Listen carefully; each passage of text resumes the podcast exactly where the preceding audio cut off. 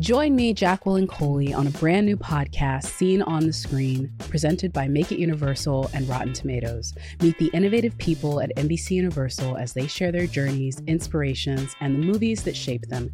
Each episode is an intimate and fun conversation about the impact of film. Seen on the Screen is available now. You can find it on Apple, Spotify, YouTube, or wherever you find your favorite podcasts.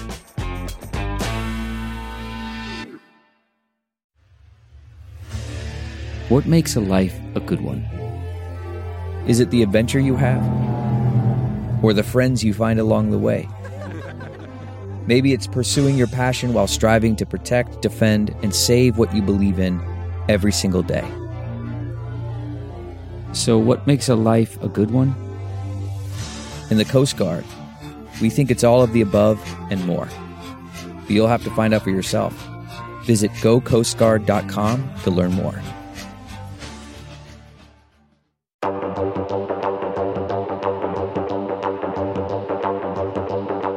Hello, everyone, and welcome back to Rotten Tomatoes is Wrong. We are almost at the end of the year, but not before we have another very special guest on this episode. Two special guests, as a matter of fact, because while my esteemed co host Jacqueline Coley is super busy, when she's not jet setting across the world, she's probably covering an award show like I believe the Golden Globes are right around the corner. Is that right? The Golden Globes are right around the corner, so you know Jacqueline is going to be on hand, as I'm fond of saying, she's been to more award shows than Dom Perignon. She's the best in the biz. So while she's covering that, we have I, I'm such a fan of her. We've gotten to work together at festivals, at events here at Rotten Tomatoes. You know her from her own creation, Pay or Wait. That's how you find her on social media. The one, the only, representing all of Georgia, Sharonda Williams is back with us. Hello, Sharonda, and a pleasant day to you.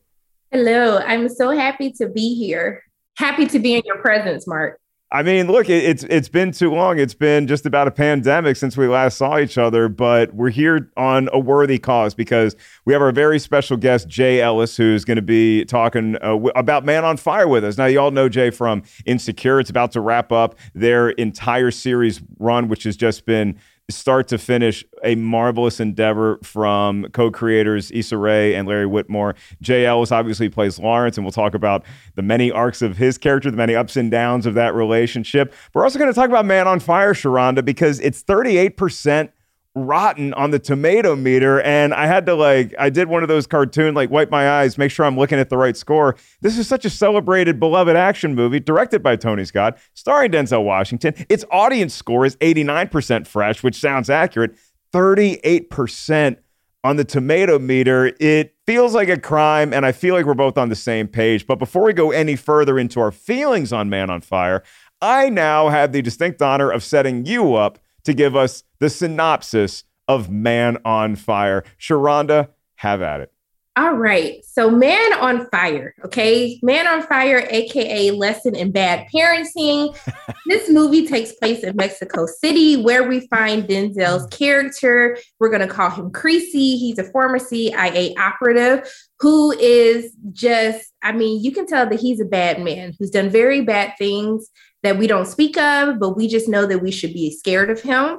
And essentially, he comes into contact with a young girl who is played by Dakota Fanning, who literally ate every scene up that she was in in this movie. And they form a friendship that quickly gets turned upside down when her character gets kidnapped and presumably killed. Spoiler alert, but you guys should have mm. already watched this. I know, right?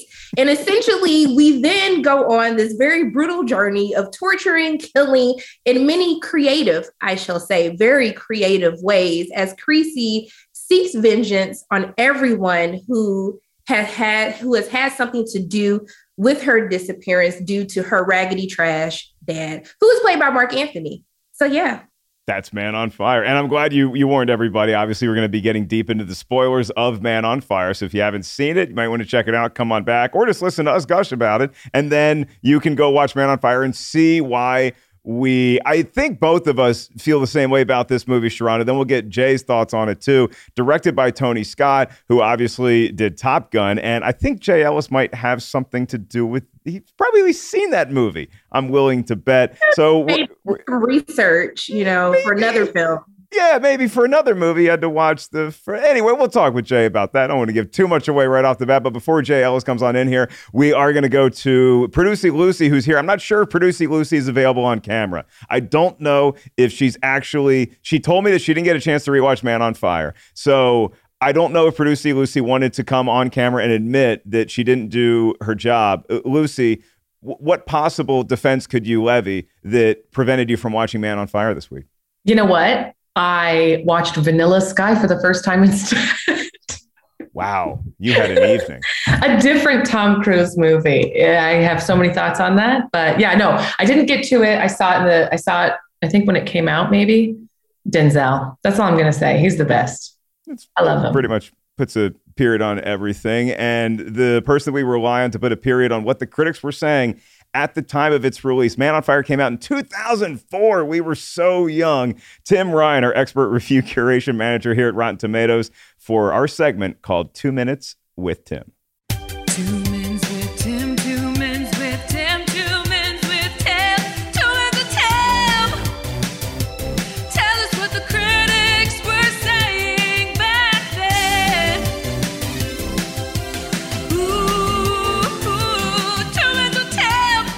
Nobody's expecting vigilante thrillers to be warm and fuzzy.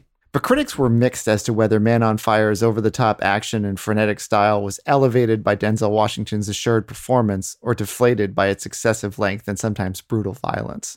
Man on Fire is rotten at 38% on the tomato meter with 169 reviews, but it does have an 89% audience score. So, what did the critics have to say?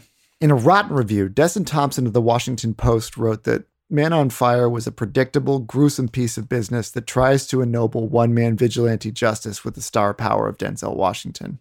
However, in a fresh review, Todd McCarthy of Variety called it one of the more absorbing and palatable entries in the rather disreputable Death Wish style, self appointed vigilante subgenre. The Rotten Tomatoes critics' consensus reads Man on Fire starts out well, but goes over the top in the violent second half. So that's Man on Fire. Let's kick it over to Jacqueline for some blazing hot takes. Back to you. Wow, Tim. Well, Jacqueline's not here. Am I not known for my blazing hot takes on this show? Am I just, uh, am I the vanilla to Lucy Sky here? I feel like I have some pretty bold steps forward or backwards that I take on this show. But uh, Sharonda, it seems like uh, the critics were just uh, split on it, it, the violence of it. Is, is that your read on this? It's just disrespectful. It's just pure disrespect. Lies, lies. We are here for the violence that's what made the movie. And how how dare you just focus on the violence when they literally gave us a heartwarming relationship between Creasy and this child played by the amazing Dakota Fanning. I can't even believe that this is what was on their minds when they walked out of the theater watching Man on Fire. It's early in the show, but you know which way Sharonda's leaning. You know which way I'm leaning. But now let's turn it over to our interview with another Ellis I don't think we're related. Let's ask him. Jay Ellis is now joining us. And as promised, we are now welcoming our very special guest from Insecure, currently on its final season. Also has a very exciting film coming up called Someone I Is it someone I used to know, Jay, on Amazon? Yeah someone I used to know, and somebody that I probably should have known because we share the same last name. Now, last time I checked, you and I are not related. Is that is that what we're going with Jay Ellis on the show? That that's what we're going to go with for, unless you hmm. are from South Carolina. I'm from North Carolina. Well, my grandma lives in North Carolina, so there's my middle name is also Ramon. So sometimes, you know, I think my grandma might have been you know, she might have stepped out with the milkman. I don't know. Uh, hopefully she doesn't listen to this podcast. But but yeah, my grandma actually lives in North Carolina. So who knows? Maybe we're we're related. We'll do the 23 and me because we got me from North Carolina. We got South Carolina, JL's representing, and Georgia, that would be Atlanta representing Sharonda Williams here today. And we're, we're talking about, uh, I want to talk about Insecure with you. I want to talk about a lot of the fun stuff you have coming up. But the movie you picked, Sharonda and I were talking about it before you got in here. And Man on Fire is one of those films directed by Tony Scott, starring Denzel yeah. Washington and Dakota Fanning. Sharonda and I are aghast at its tomato meter score. We, we can't believe it. it's 89% on the audience score which everybody hears Man on Fire and it's like, oh yeah, it's definitely a fresh movie. It's fresh with the audience, with the critics, 38% rotten on the tomato meter. So Jay Ellis, you now have the floor. Is Rotten Tomatoes wrong about Man on Fire? A hundred percent on this one. You know what? I think it might have just been a movie that was a little ahead of its time in, in terms of like style and look. Um, you know, it's it's it's hard to love a character who's literally scorching earth, uh, although he's doing it for a right reason. But you know, I think it's hard for uh, for for folks to sometimes come around to that. But this movie is just everything. I mean, it's probably my number two Denzel performance ever. Um, yeah, and it's it's probably well, it's not my number one Tony Scott movie. I, we'll, we'll get to that later, but it's definitely my number two. I have a feeling I know what your number one Tony Scott movie is. Uh, Sharonda, you, are such a professional because I, you and I both had to bite our tongues when we were listening to Two Minutes with Tim, and Tim is going through all of the reviews that came out at the time that Man on Fire was released back in 2004. Sharonda, a lot of the critics had an issue with the violence, and now you have an issue with the critics that had an issue with the violence. I mean, first of all, the disrespect in these reviews, talking about violence, which is like, that's what I was here for. Listening to Denzel go off on people while he's torturing them, that is the sell of the entire movie. So I just, I was just shocked. I was just like, with all the violence we have now, Jay, I think you were right. It probably was ahead of its time, but it, I, it just, it really bothered my spirit that the reason that it got so many poor reviews was mainly due to the violence. I just, I'm gonna pray for them because I also, you know what? Maybe I'm, I'm, gonna join you in that prayer. We're gonna we're gonna do a circle because what I also don't understand is the title tells you what you're going to see. The title very clearly tells you this man is about to do some damage. So you you knew what you were signing up for. Yeah, Man on Fire is a title where it's not exactly going to be stepbrothers. Like you know that there's going to be something very intense happening in this movie, which ends up being the kidnapping of Dakota Fanning and Denzel Washington. Who better to hire to go rescue someone than him? But there's a lot of violence. There's a lot of stuff that happens along the way. Jay, when was the first time you saw this movie? I I, I don't want to date you. Um, I mean, I don't really want to date you in either sense, but it's nothing personal. It's just how Fair I enough. feel. I don't want to age you, I should say. When you talk about you seeing this movie, were you old enough to see it in theaters in 2004? Oh, yeah. I was in college when this movie came out. I just oh, finished oh, college actually when this movie came out. So I'm I'm dating myself here. But yeah, I actually uh, me and three of my college teammates, uh, Anthony Hill, Rob Johnson, Jack Manasci, we all went to go see it in Portland, Oregon. Uh, oh my gosh, what is the name of that mall? Oh, I can see it. I can see I it. bet it has rose in it somewhere. Everything in Portland has rose. the rose something. Yeah. Oh man. uh, it's gonna drive me crazy. Anyway, we went to go see it at the at the movie theater in the mall. At the Lloyd Center. There we go, the Lloyd Center in uh, in Portland. And so you walk out of the movie and you and your friends are talking about what when you leave? Were you just blown right away or like was it was it just this amazing transcendental action experience? Did you have to sit with it for a little bit? No, I think we immediately walked. I think you didn't want to see Denzel go at the end. You didn't want to see Creasy go at the end. I think that was like we wanted him to pull through, right? So I think that was something that we kept talking about. Um, but also, you know, he did what he needed to do, and so there was also this like amazing full circle moment with that. But yeah, I mean, the action for sure. I think thinking about literally, he there he did not kill one person the same way. Everyone or torture one person the same way. It was a different tactic for every single person in the movie. And it was brilliant. I mean, and just the way it was shot and which of course at the time I didn't know much about that, but like now have, being able to look back and think about that moment, like it kept you on the edge of your seat, right? All those quick cuts, all those like almost like photo burned in kind of shots of the city as you're traveling through, like it kept you on the edge of your seat and waiting for something to happen every single time. And that was the thing that, that, impressed me too, because this was one of my Netflix DVDs, Sharonda. This was one of this was at that time, kids. If you don't remember, Netflix before you could just hit a button and it, and every movie ever appears, you had to ask them to send you DVDs, and then you'd send them back, and then they'd send you more. So this is one of my DVDs, and I probably kept it for like three weeks because I just could not stop rewatching it. It's so violent, like you said, but it's also endlessly rewatchable for whatever reason. First time Sharonda Williams came about Man on Fire was when. I mean, I was a teenager, but I did see it in the theaters because, you know, in my household, if it's a Denzel movie coming out, we going to the movies to watch it's it. church. It's no ifs, ands, or buts. Like black families, black mamas. Oh, I'm going to see that Denzel film. So for me, I liked it, but I will say that I do have some issues after rewatching it recently. It is slightly problematic in some points, and they were very petty at the end when they said, Thank you, Mexico City. I was like, Sir, you trash Mexico City this whole time, and then you're to do a thank you at the end. Very petty, but I'm to assume that his heart was in the right place. But it does have some problematic moments in the film. I'm not to lie. I Yeah, still love Denzel. I don't want my black card taken away. I still love Denzel. Let me be clear. That's fair, and and he's done five movies with Tony Scott, and Yeah. and he's done he's done a few that are fresh, but you also have those well, like Deja Vu was like right on the cusp of being fresh. Then this is the lowest rated movie on the Tomato Meter that he did with Tony Scott, which is so shocking because it's arguably the most popular one now that we're looking back on it in 2021. So let's get into some of the scenes that, that we loved. Some of those, maybe those problematic elements that you're talking about, Sharonda. Jay, start with you. What is what's a scene when you think about Man on Fire? What's the scene that you say that's why this movie, the critics got it wrong, the audience got it right? I mean, there's a couple of things. I think, you know, when you watch him, I got to say, actually, one of the first scenes that pops in my head is not a Denzel scene, although uh, I'm to go through a bunch of them. When Walken is sitting on the couch and he's like with the detective and he's like eating, but he's also talking about how, like, you know, you can be an artist at anything, right? Artist at food and artist at painting, whatever it is.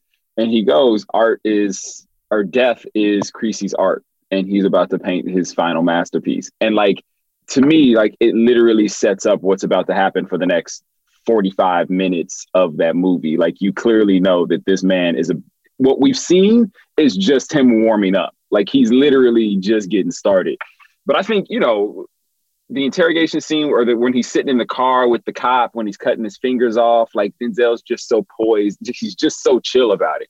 It's just so easy about reaching over and cutting this man's fingers off while he's asking him questions. Wait, wait, wait. Hey. Give me one cigarette, please, eh?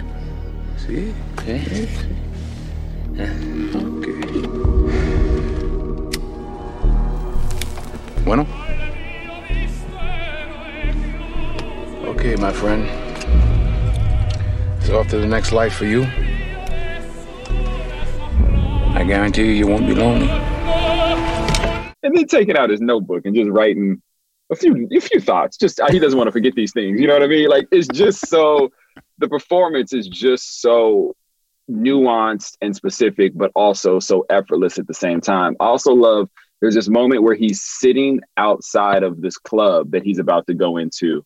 And he's he's just casing the club. And even literally just watching him sit on the fountain and like look at the club and how he like looks over the top of his glasses like there's you can see so much is going through his mind like in those moments it's just it's all great i love all of it That's not just the sound of that first sip of Morning Joe. It's the sound of someone shopping for a car on Carvana from the comfort of home. That's a good blend. It's time to take it easy, like answering some easy questions to get pre qualified for a car in minutes. Talk about starting the morning right. Just like customizing your terms so your car fits your budget. Visit Carvana.com or download the app to experience car shopping the way it should be convenient, comfortable. Okay, picture this. It's Friday afternoon when a thought hits you. I can spend another weekend doing the same old whatever, or I can hop into my all new Hyundai Santa Fe and hit the road. With available HTRAC, all wheel drive, and three row seating, my whole family can head deep into the wild. Conquer the weekend in the all new Hyundai Santa Fe. Visit HyundaiUSA.com or call 562-314-4603 for more details. Hyundai, there's joy in every journey.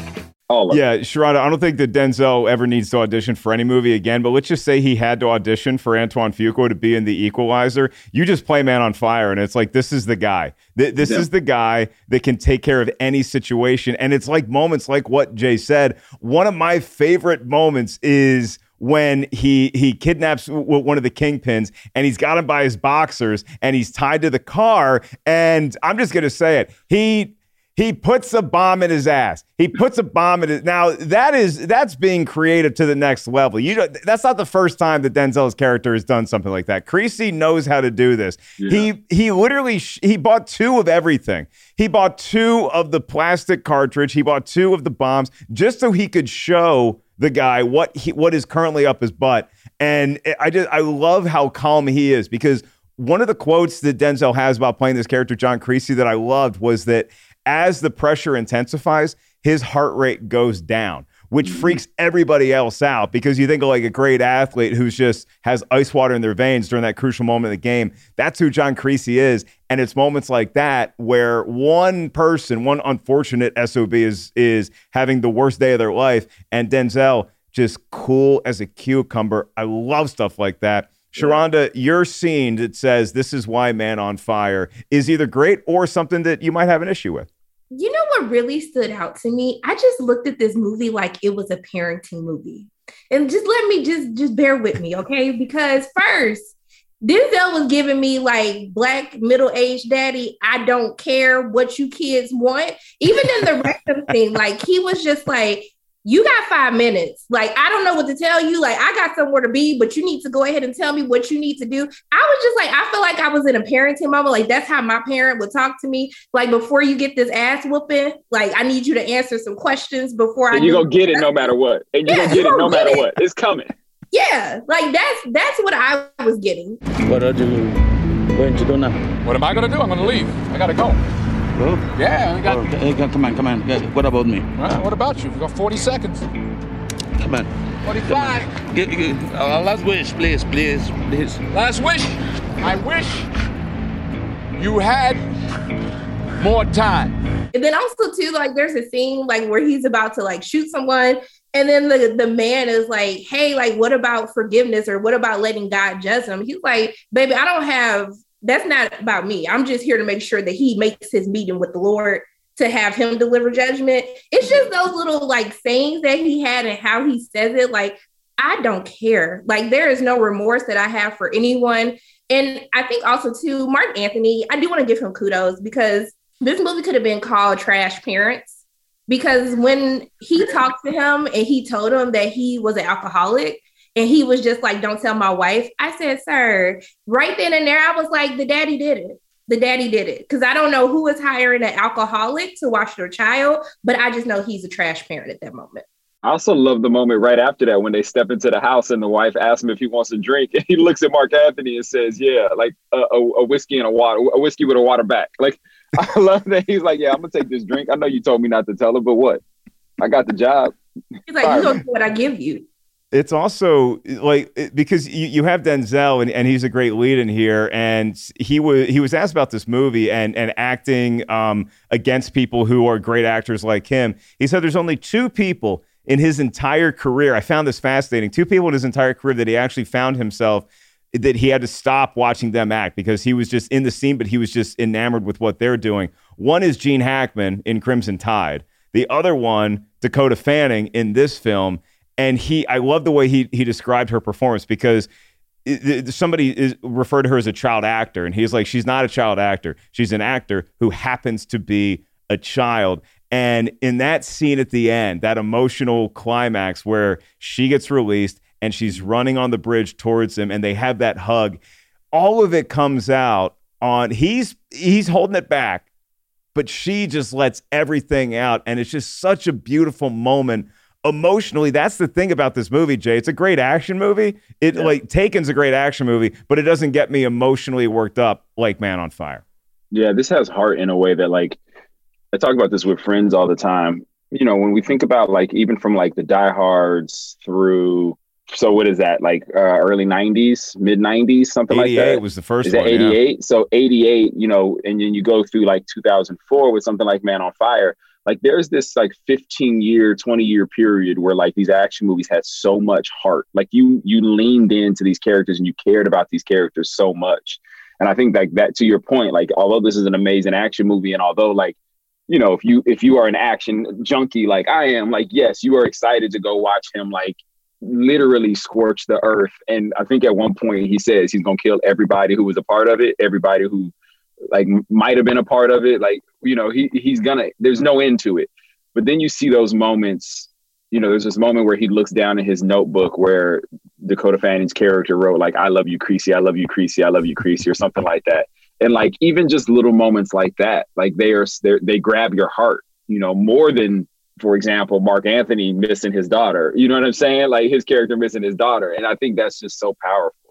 Yeah, there's something to it, Sharonda, where it's interesting. Jay goes back to to Die Hard because that was sort of the transition of we had these huge muscle bound heroes like Schwarzenegger saving his daughter in Commando, and and it's nice. He blows up an entire country, takes on a whole army by himself, but you never really feel that emotional connection, and maybe that's because of the way Schwarzenegger's built. It's like, of course, nothing's going to hurt this guy. We knew John McClane could get hurt, and John Creasy, even though he's an expert in all these different fields, he he still is immortal. He he's still he's immortal, not immortal. Yeah, and right. we feel his pain, we feel his emotion. Did this movie stir it up for you as well?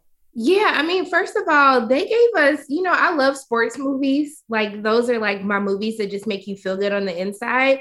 And Denzel gave us like a whole sports movie while he was still killing people. The whole women coaching scenes, like, and when we got Yeah. to the meet, and then she ran and hugged, I was like, oh my, they literally could have took that picture and put it as the cover and literally pissed everybody off because like you see that that moment and you just like oh my goodness like i want to take swimming classes. I want Denzel to be my swim coach. Like you just really and especially to see how she was getting on his nerves at the beginning of the movie and like when she ba- he basically pissed her off to where they ended up. Like it just made you want to root for Creasy. Like i just it's like a redemption story at the same time like he's a man who has committed so many sins and interacting with this little girl is really helped him find peace, helped him find the resolve. Like, you know, when he talks about to Christopher Walken's character, like, you know, all of the things that we've done, even though they never told us in the movie that was a problem I had, but you just felt at peace with his character. And it was like mm-hmm. one of the times where you can actually see a full circle moment happen with a character arc, even though he was killing everyone the entire time. Yeah, there's there's like a redemptive quality about it, Jay. I don't know what it is about certain movies where you have a character. We know that they have horrific pasts where they've done a lot of evil things, but it's almost like if he just gets through this thing okay, or at least if he gets Dakota Fanning back in one piece, it's like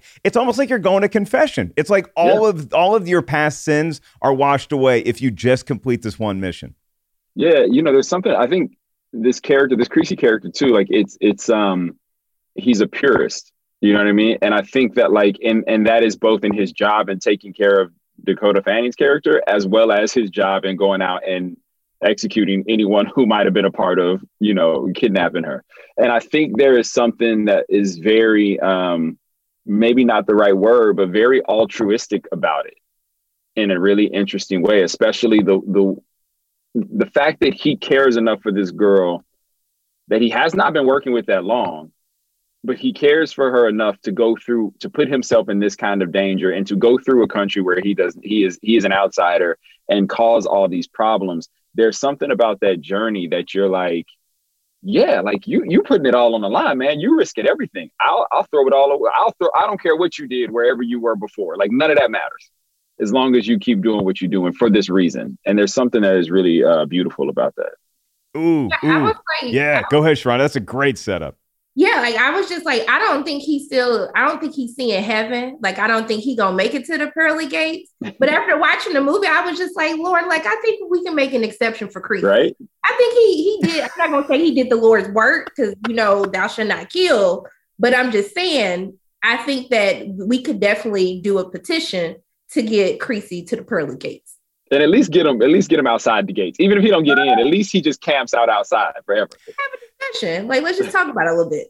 Okay, that's that's the ruling I'm going to make. If I'm St. Peter, this is what I'm doing. Denzel gets up to the pearly gates, and it's like, "Hey, I appreciate what you just did, bud. Um, you're on the wait list. You're not in yet." So he has to wait outside the pearly gates until Dakota Fanning's character. I hope she has a nice long life and whatever career she leads. Once, because we know she's going to heaven. So once she gets up there and she gets in, he can be her plus one. I think that sounds I, that that seems fair to me. I'm with that. I'm okay with that.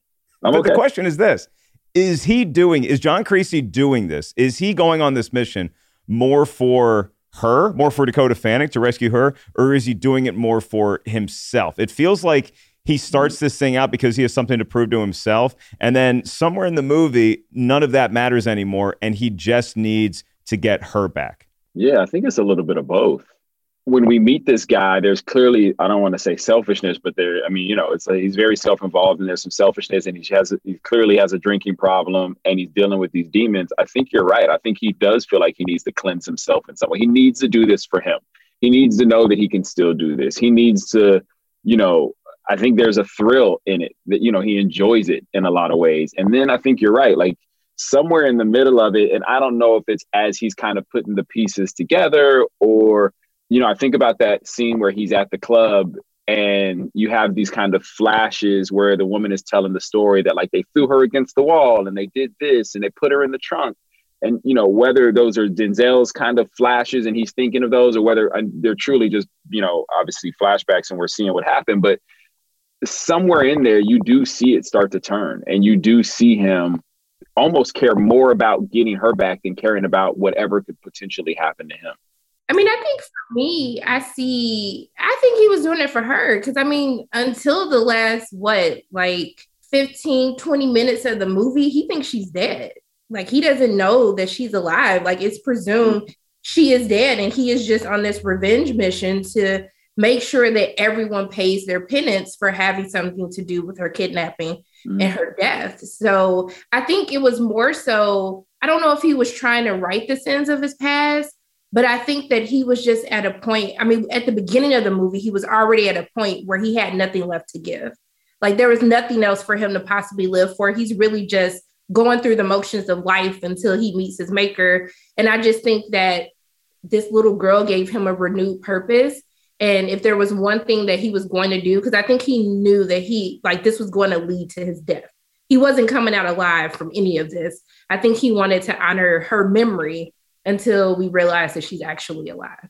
Right. Jay earlier brought up Christopher Walken's character. And so I, I, just found this quote that Christopher Walken's talking about playing this guy, Paul.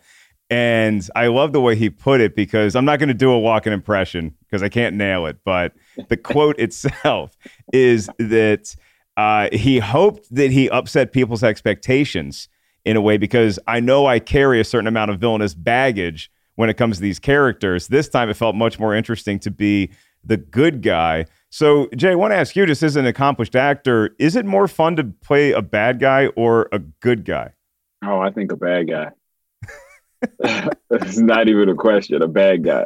I think you just get to lean into stuff that hopefully you don't do, you know, day to day in like your regular life, your normal life. Um, but I, I don't know. There's, you know, I think it's speaking of. There's this uh, Tony Scott quote about Denzel and about how like he brings a different version of himself to every movie to at this point that they had done right? He he's brought a different denzel.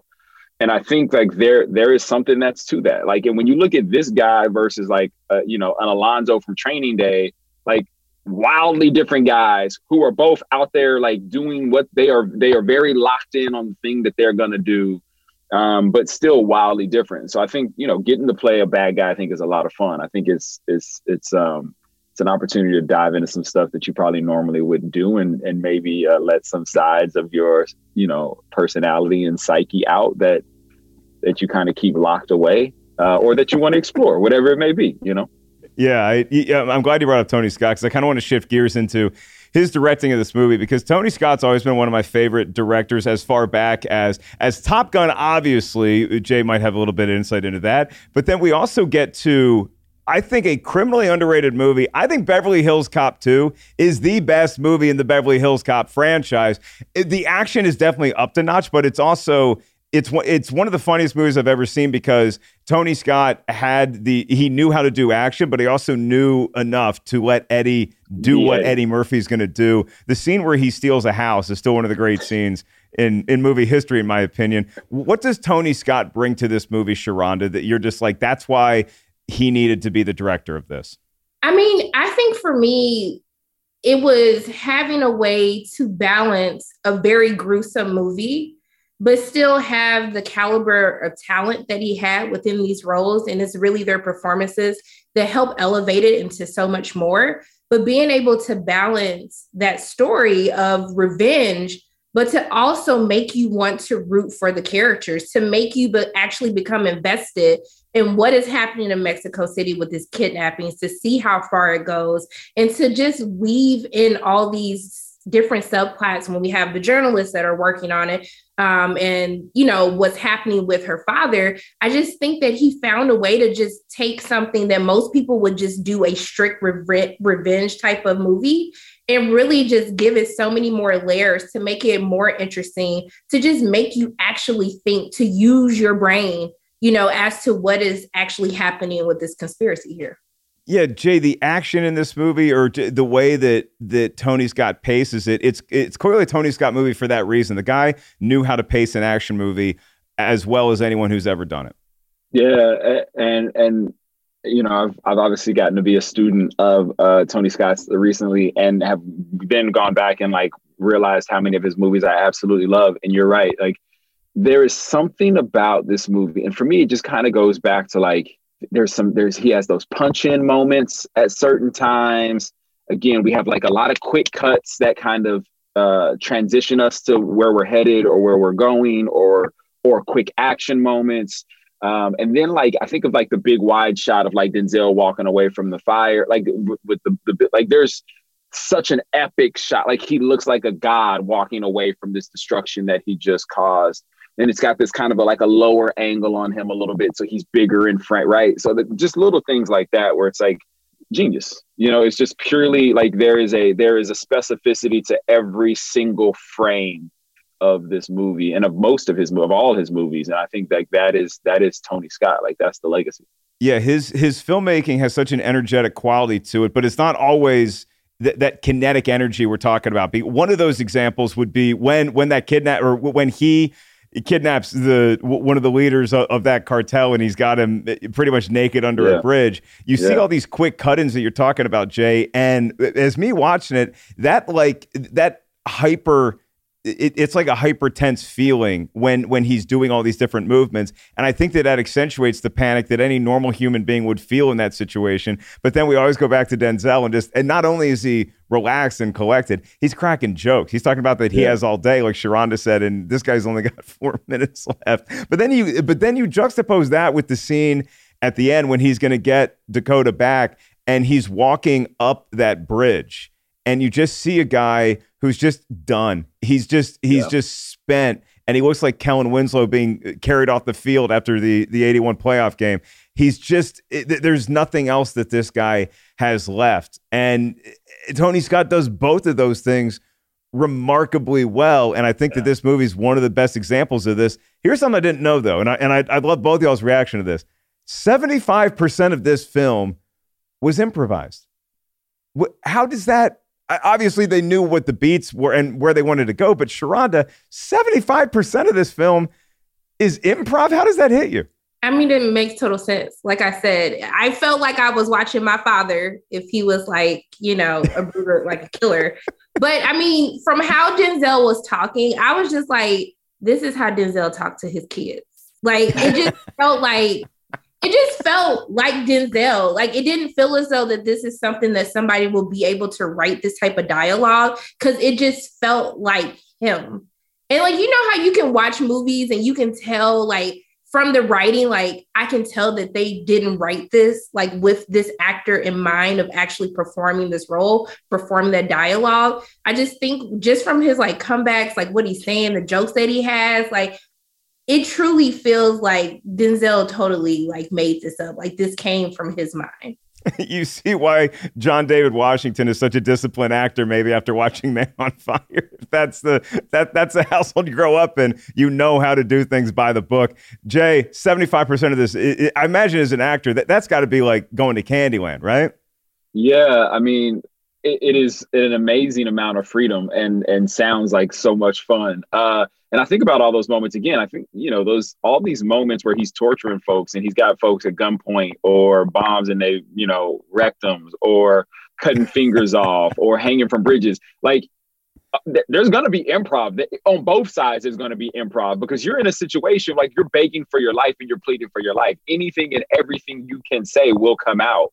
You know what I mean? So you don't get so you don't get killed. And then to your point, Sharonda, I think like, you know, Denzel's just like he is somebody's daddy. He's like, yo, this is like hey, it's just gonna be what it's gonna be. You can sit here and cry if you want to, but you're gonna catch these bullets. So you gonna tell me or you're not gonna tell me? Like either way. You know what I mean? Like there's just this thing to it where it's like, I don't care. There's nothing you can tell me at all that's gonna change my mind. You still gonna get this whooping. Like this belt is still coming out, and like I think there is something to that. That like, of course, he was just like letting it out. He was just like saying, you know, being him in a lot of ways. And and at least I think when you play a character like Creasy, who's probably been to the the depths of darkness that that character has gone to probably in previous lives, you know, there probably is some um uh, there's some lightness, I guess, in a way. I guess you find lightness in very dark situations in order to get through them at times. And so I think like why his joking through some of that stuff, I think is that is like, yeah, this, this is just life, but it's gonna happen.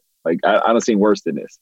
Would you credit this movie? A lot of people want to give it to Taken, where it's like that that middle aged guy who's got that one last that that one last kick ass mission in them.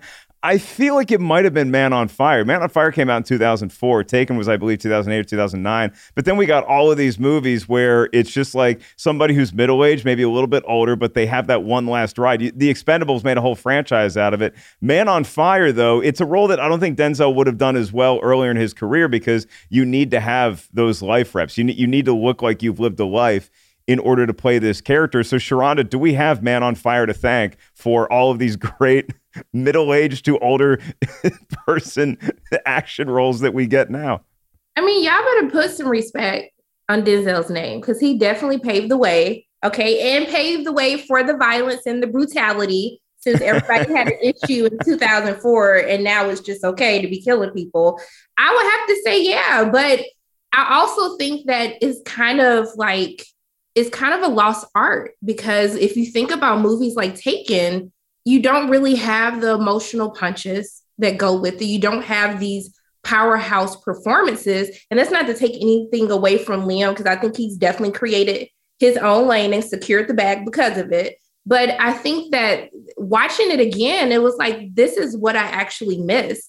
I miss those action films that can give you brutality, but that can also pull at your heart, that can also give you performances that make you care about these characters. And I really, I hope that we get back to more movies like this.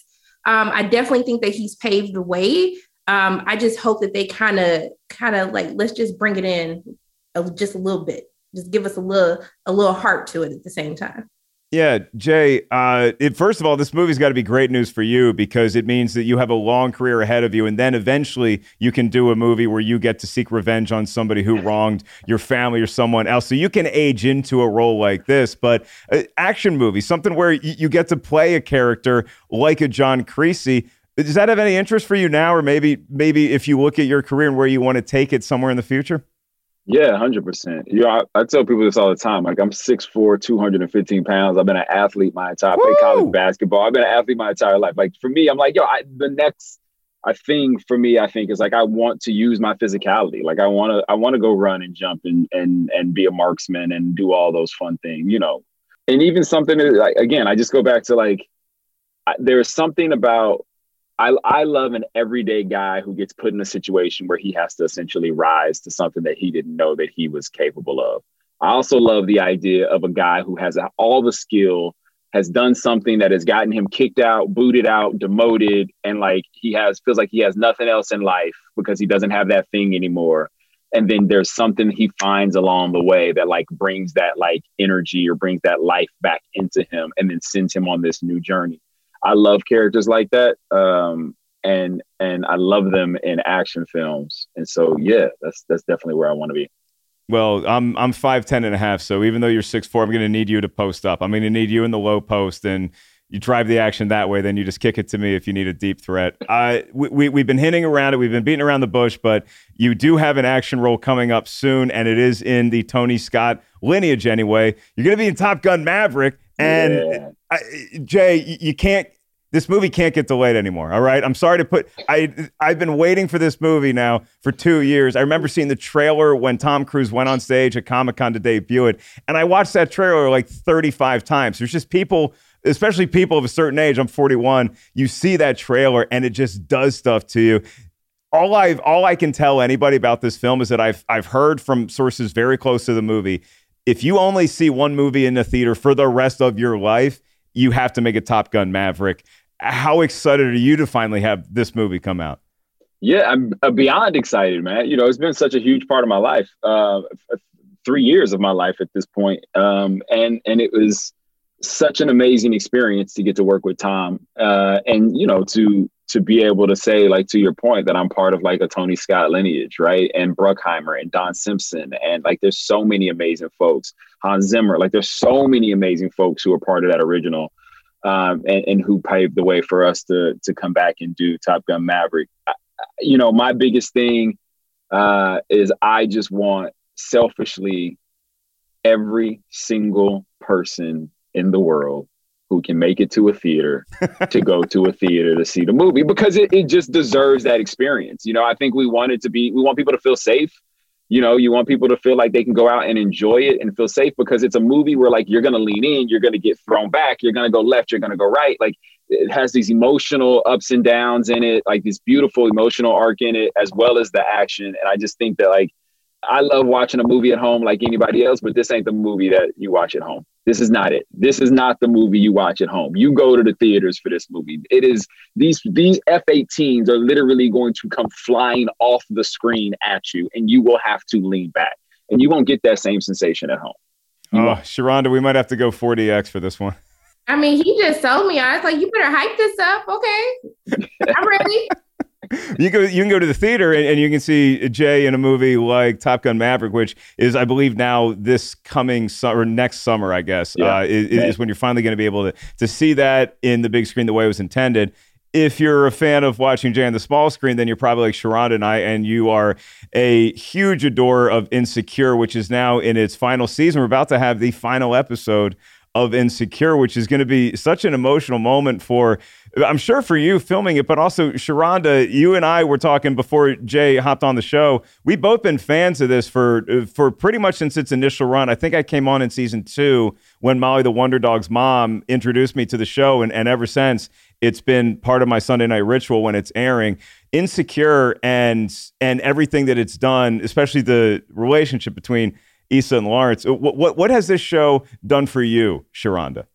You know, this show has actually prompted a lot of necessary conversations that people don't talk about in regards to dating. I like that it gave people like this vehicle to really experience what relationships look like from a woman and a man's point of view, but also to just being able to see people who look like me, like fall in love, to see Black love on screen, to see black success you know especially like with lawrence's character like the arc that he went through of you know losing himself and then really finding what makes him happy. I think that is some things that we don't really talk about that sometimes you have to kind of you kind of have to hit rock bottom or you might not know what you want to do but you will find yourself. And it's those experiences through relationships through friendships that really help you. And it's a series that just made you feel like it's okay for me to be where I am, that there's something better that's going to come, you know, along the horizon.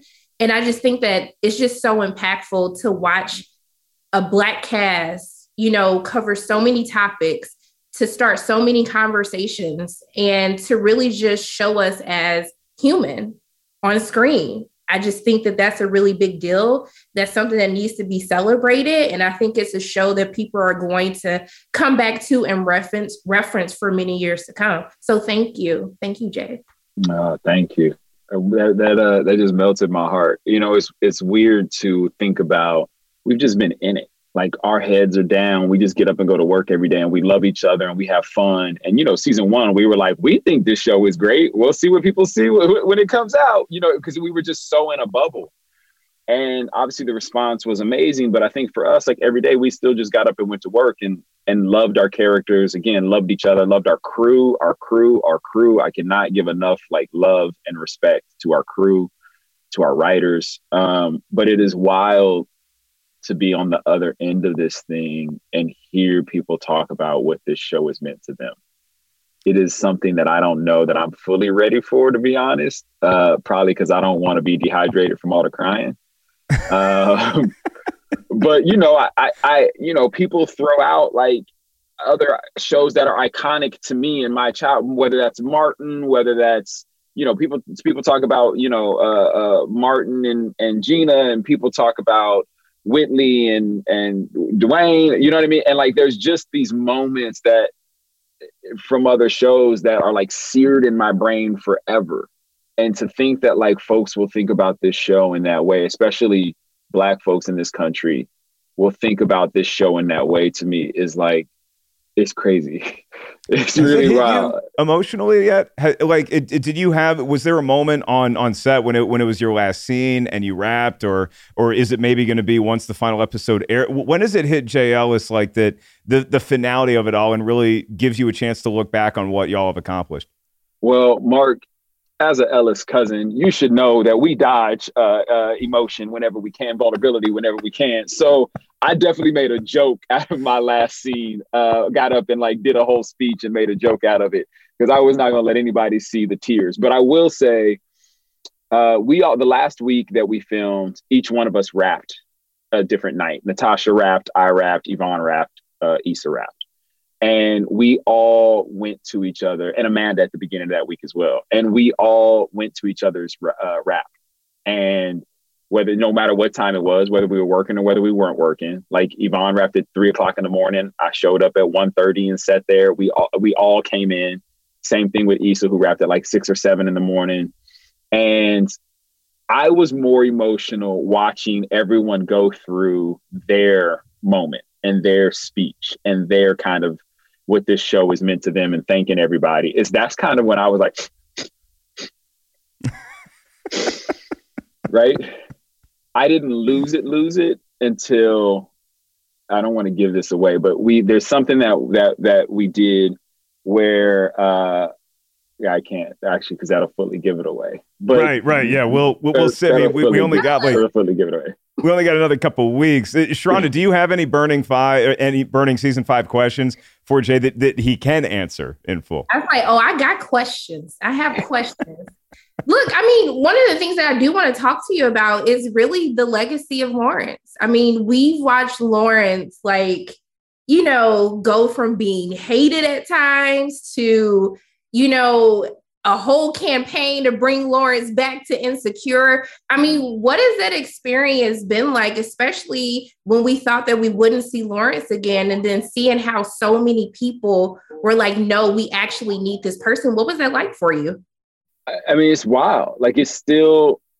I mean, I don't know if I'll ever be able to put it into words or to explain to folks how much it means that they I either identified, related to, uh, or were interested in whatever it is this character that made people have the reactions that they have and lean in the way they did. And especially, you know, I think about this guy. I, Lawrence wasn't supposed to be after season one. Like Lawrence was supposed to die in the finale of season one. That was it.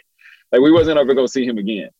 And then fast forward, you know, five seasons later, to your point, like the amount of stuff that we covered in Lawrence's journey has I don't know if it's been done for any male character, period, but it sure as hell hasn't been done for any black male character. And so many of my boys would hit me and would just say thank you. Like I feel like I'm being seen, or I feel like I just went through this with my girl, or we argued about that three months ago, or whatever it is. And to me, it was just like, you know, it's it's been an honor and like a pleasure and such a privilege to be able to play a character who who really makes people feel like they've been seen and feel like their story has been told in some way and like they have been recognized. And and that is you know it is it's everything. It is it is why i do this job. Like uh, it is it is why i wanted to be an actor like literally for this reason. And and here it is like with this character and that's huge we're this close to breaking him. We're this close to breaking I him, mean, Sharonda. He's yeah. I mean, it's so. I, I really want to talk about. I think it's episode three. It was the episode with you. I was like, let me say. I call her condolences. Let me say condola. Let me be respectful.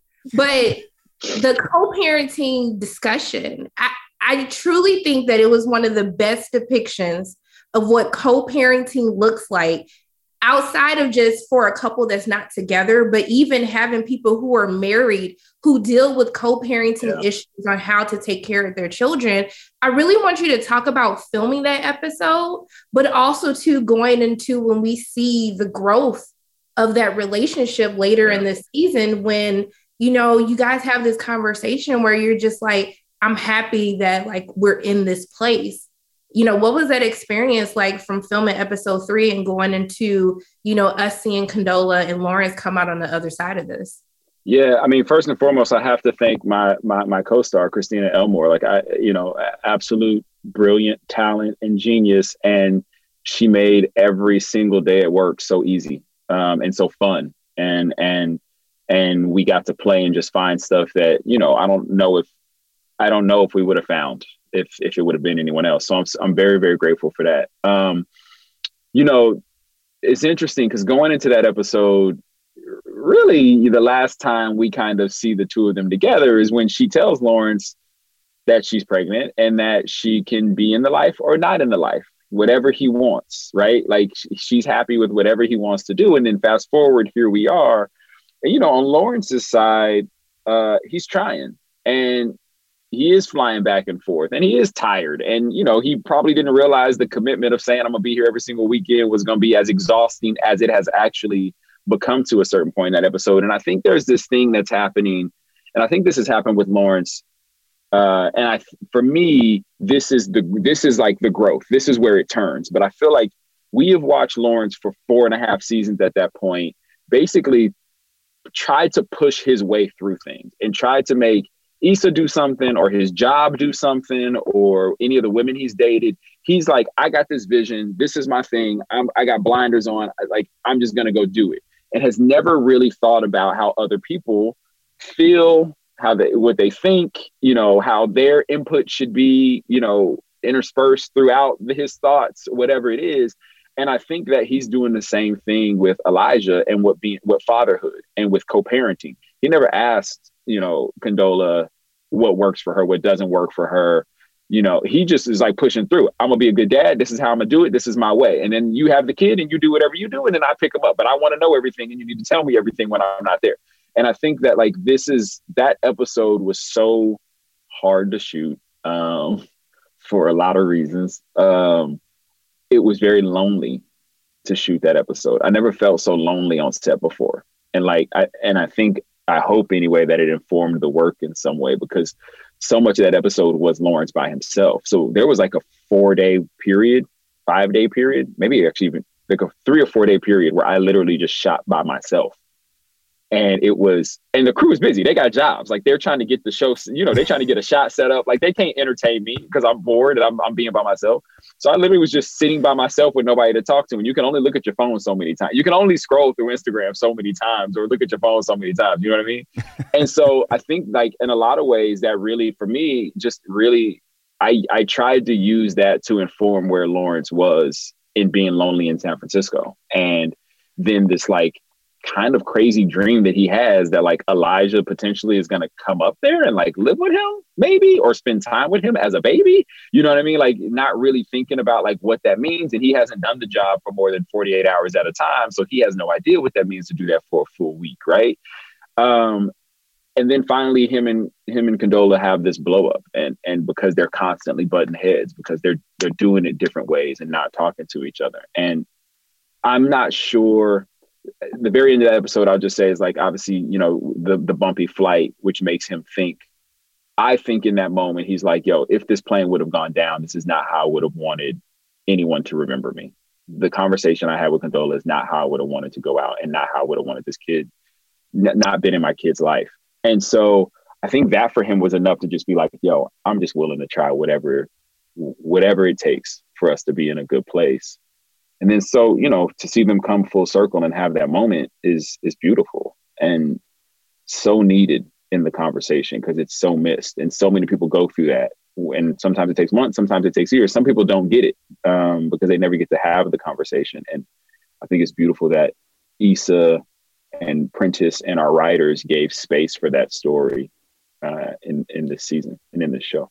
And that's, I mean, look, I, I love Lawrence. We're here to give Lawrence his roses, but you, let's not mince words. You put us on an emotional roller coaster for the last five seasons. It's been up and down. There's times when I want to be exactly like Lawrence. There's other times when when I'm when I'm too much like Lawrence because I've been that chump that has to pick somebody up from the airport and then you get back home and then they break up with you. So I've I've lived some of that life.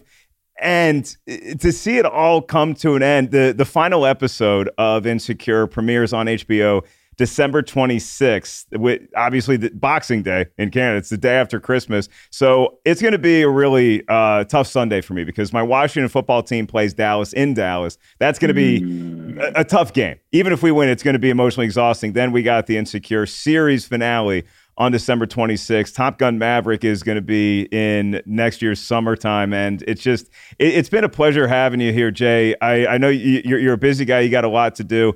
Uh, he's Jay Ellis. Um, again, Insecure, the season the se- the series finale is December 26th on HBO. Top Gun Maverick and is next summer, and of course, talking Man on Fire with him. Jay, it was a pleasure having you on the show. We're both Ellis's. I'm sure I'll see you at the reunions, but yeah, until man. then, thank you so much for joining us here on Rotten Tomatoes is Wrong. Yeah, thanks for having me, guys.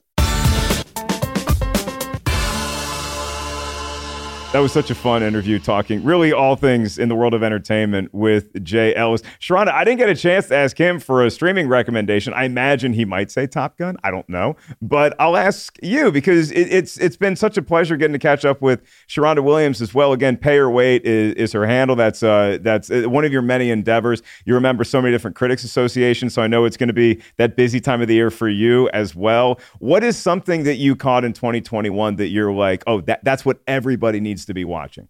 Well, you know, I like to, I'm trying to decompress from all of the award screenings. So, right now, what I'm actually watching as a, uh, you know, a palate cleanser, I'm actually watching Dem- Demon Slayer, which is now yeah. in its season. I'm watching that, but also, too, I do want to recommend a show called Acapulco, which comes on Apple TV Plus and also Swagger. If you love Ted Lasso, you would really love Acapulco, but Swagger is also a fun um, drama that is executive executive produced by Kevin Durant. I'm um, loosely based on his life. Um, I really think that you guys should check it out. But yes, Demon Slayer, that's that's where it's at for me right now. That's how I spend my nights before I go to bed, slaying demons.